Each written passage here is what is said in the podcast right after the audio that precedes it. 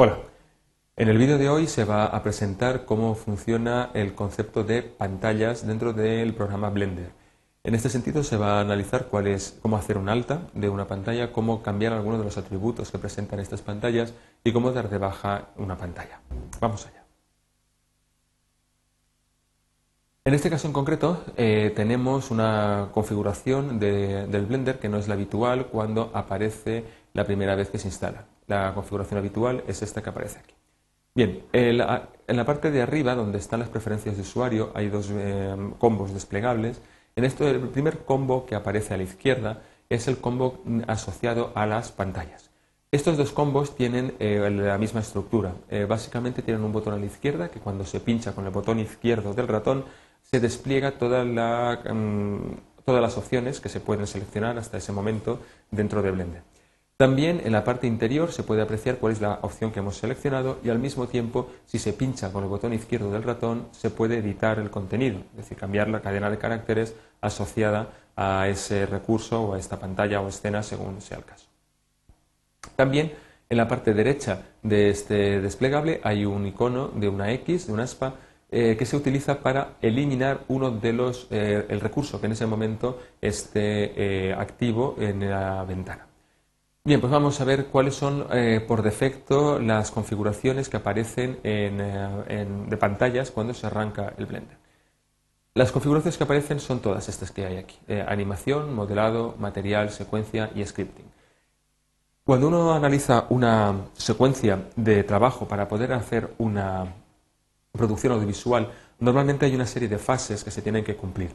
Cada fase tiene una serie de elementos que la hacen más productiva y por lo tanto hay una especie de ambiente de trabajo que facilita de alguna manera la productividad cuando uno está en esa fase de desarrollo.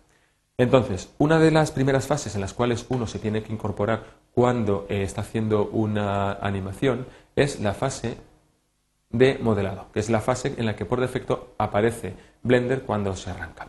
En esta fase, pues como ya eh, se ha visto en otros objetos de aprendizaje, aparece eh, el icono de información de preferencias de usuario arriba del todo, aparece la ventana de visión 3D y también la ventana de botones abajo del todo. Es la configuración por defecto.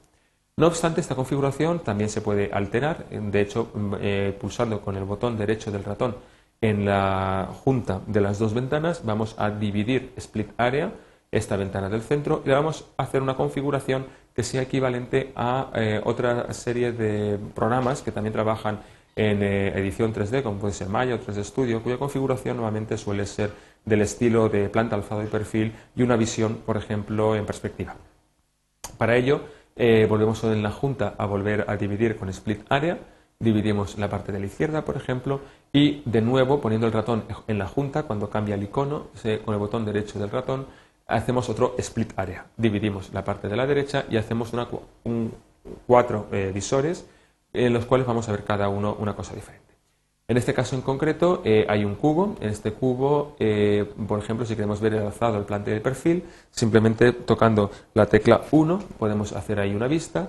Pulsando en esta ventana con la tecla 3 numérica se ve otra vista y con la, eh, por ejemplo la, parte izquierda tocando con la tecla 4, eh, no perdón 7 se puede eh, tener otra vista distinta. Obsérvese cómo cambian también las perspectivas. el punto de observación de este cubo. No se aprecia muy bien por la parte de, porque es un objeto bastante simétrico, pero está ocurriendo esto.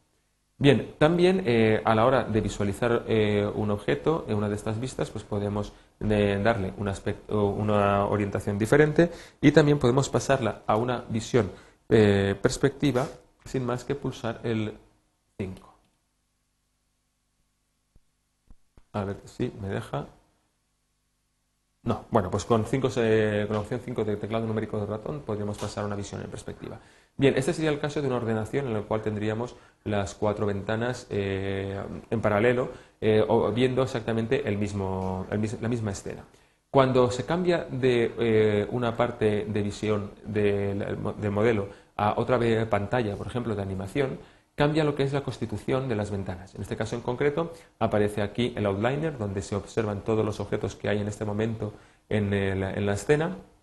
Aquí está el visor 3D, que se veía también en la pantalla de modelado. Aquí se puede ver la ventana de interpolación, la IPO, y también se puede ver una ventana por aquí de timeline, de tiempo de, de tiempo de línea temporal, mejor dicho, donde se puede eh, analizar en el tiempo cómo van evolucionando la posición del objeto, la forma o los movimientos que se hayan programado para hacer esa animación. También, como de costumbre, pues tendremos aquí debajo la ventana de botones. Esta configuración eh, es independiente se puede eh, modificar de cualquier manera con independencia de lo que haya en otras ventanas. Y de hecho, en cuanto se selecciona cualquier otra pantalla, eh, la configuración que por defecto hubiéramos puesto en esa pantalla también queda almacenada en el programa. Es decir, no se vuelve a la por defecto, sino a la que el usuario haya dejado predefinida en esa pantalla. Fíjese también que igual que tenemos el modelo y animación, también hay una parte de, en la cadena de producción en la cual hay que eh, determinar cuáles son eh, las texturas que se tienen que aplicar sobre los objetos. En ese sentido, hay una pantalla específica ya prediseñada de fábrica que permite acelerar de alguna forma el eh, diseño de estos materiales aplicados a los objetos. En este caso en concreto se pueden ver tres ventanas de visión 3D, la parte de botones de usuario, aquí hay una parte de, eh, de botones también ya seleccionado con el aspecto de edición de materiales y también tenemos la línea temporal aquí debajo que suele ser útil cuando se emplean materiales animados, como pueden ser vídeos proyectados o, por ejemplo, pues, eh, texturas fractales animadas y cosas así. También eh, queda pendiente una de secuencia, en la cual, pues, eh, esto sería ya la fase final del proceso de producción, en la cual pues, se pueden meter edición de vídeo, se puede también jugar con alguna curva de interpolación, también está siempre la presente curva ventana temporal y también la ventana de botones. Finalmente, otra de las, eh, de las pantallas que va a aparecer aquí será la de scripting, en la cual aparece una ventana de observación, aparece también la ventana de botones y, perdón, de, paneles, de botones. Y también aparece aquí el editor de eh, texto, donde se puede escribir eh, scripts de Python para poder hacer algún efecto especial o alguna animación muy sofisticada sobre determinados elementos que aparezcan en pantalla. Además eh, de estas cinco que vienen predefinidas y que nosotros podemos modificar siempre que queramos, adaptándolo a nuestras necesidades reales de la producción que se esté realizando, también es posible, si no hay ninguna que se adapte ahí o hay alguna fase de producción que no esté considerada por defecto en esta, en esta configuración de partida, se puede añadir la pantalla que uno quiera. Esta pantalla, en este caso en concreto, ha sido duplicada la de scripting y nos ha puesto el scripting 001. Yo en este caso pues puedo poner el nombre que yo quiera, pues por ejemplo vamos a llamarlo prueba. Se le añade prueba y es incluida dentro de la secuencia de opciones que tengo aquí. Obviamente los números aparecen siempre antes que las letras, por lo tanto a la hora de hacer la ordenación alfanumérica, prueba aparecerá al final. Si quisiéramos que apareciera, por ejemplo, entre 2 y 3, pues tendríamos que poner, eh, cambiar el nombre de prueba y poner, por ejemplo, 2 espacio enter. De esta manera, por ejemplo, aparecería prueba, modelo, material. ¿eh? Aparecería en medio. Es un truco de ordenación, simplemente. Bien, también eh, se puede cambiar la configuración o incluso pues, eliminar algunos de los elementos que aparezcan en pantalla.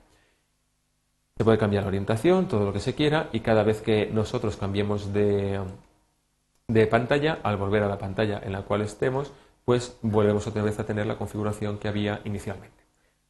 Una vez eh, esa pantalla eh, ya no la necesitemos nunca más o simplemente haya sido fallida y queramos volver a empezar, simplemente moleste en lo que es la selección de pantallas que tenemos aquí, simplemente se pone eh, uno encima del nombre o de la pantalla que quiera eliminar le da al icono de eliminación de pantallas y esta ah, desaparece de la lista.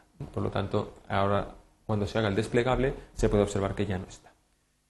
Para pasar de unas, pantallas a, otras pantallas no hace falta ir al combo de selección y seleccionar explícitamente la pantalla, sino que en función de en cuáles se esté, directamente con la tecla control y flecha derecha o flecha izquierda se puede ir adelante en la lista de pantallas que se tengan o hacia eh, atrás en la lista.